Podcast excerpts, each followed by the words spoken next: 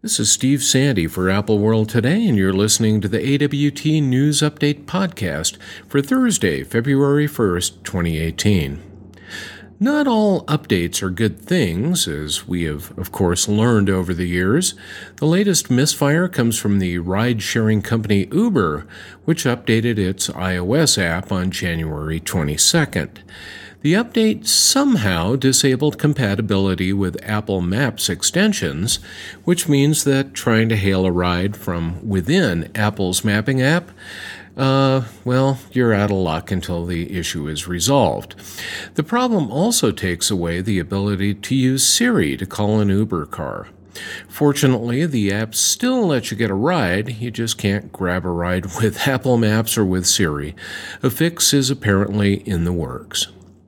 Just when Apple seems to be making inroads into the smartphone market in India, the company or the country does something new to drop a trade barrier. The country is now raising custom duties on imported mobile phones from 15 to 20 percent in order to promote domestic manufacturing. While Apple is producing a limited number of iPhones in India at a plant operated by manufacturing partner Wistron, the Indian government seems to be doing everything possible to make it difficult for Apple to do business in the country. Apple will most likely stick it out, though. India is the fastest growing smartphone market in the world.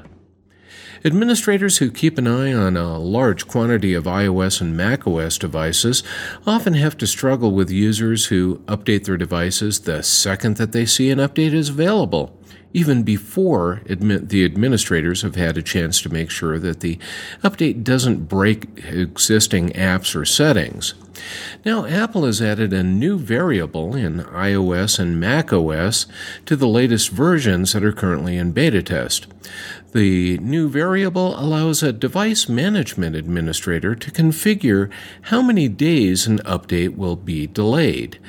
Once the new enforced software update, delay restriction is set, users of the devices don't even see the update listed on their devices until the specified number of days has passed. The default setting is off, but once enabled in iOS 11.3 or macOS High Sierra 10.13.4, the delay is set for 30 days. Admins can max out the delay at 90 days. That's all for, oops, uh, one more piece, or actually two more pieces of news here. I was about to wrap it up. Apple's first ever retail store in Austria is set to open on Saturday, February 24th at 9:30 a.m. local time. The store, referred to as Apple Kartnerstrasse, is located in Vienna. Four long blocks away is the Hotel Sacher, so you can pick up a new Mac or iPhone and then drop by to pick up some Sachertorte before heading to the Vienna State Opera.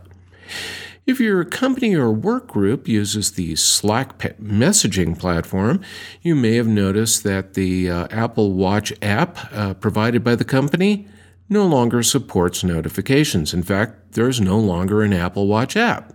Slack version 3.36 for uh, iOS was released yesterday, and in the release notes, Slack noted that it will no longer support standalone watch software.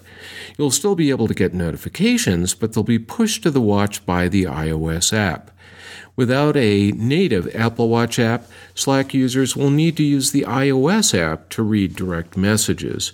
You'll also no longer be able to use the Watch version to switch workspaces, view the number of unread uh, messages in a particular workspace, and more. That's all the news for today. Uh, join me tomorrow for another edition of the AWT News Update.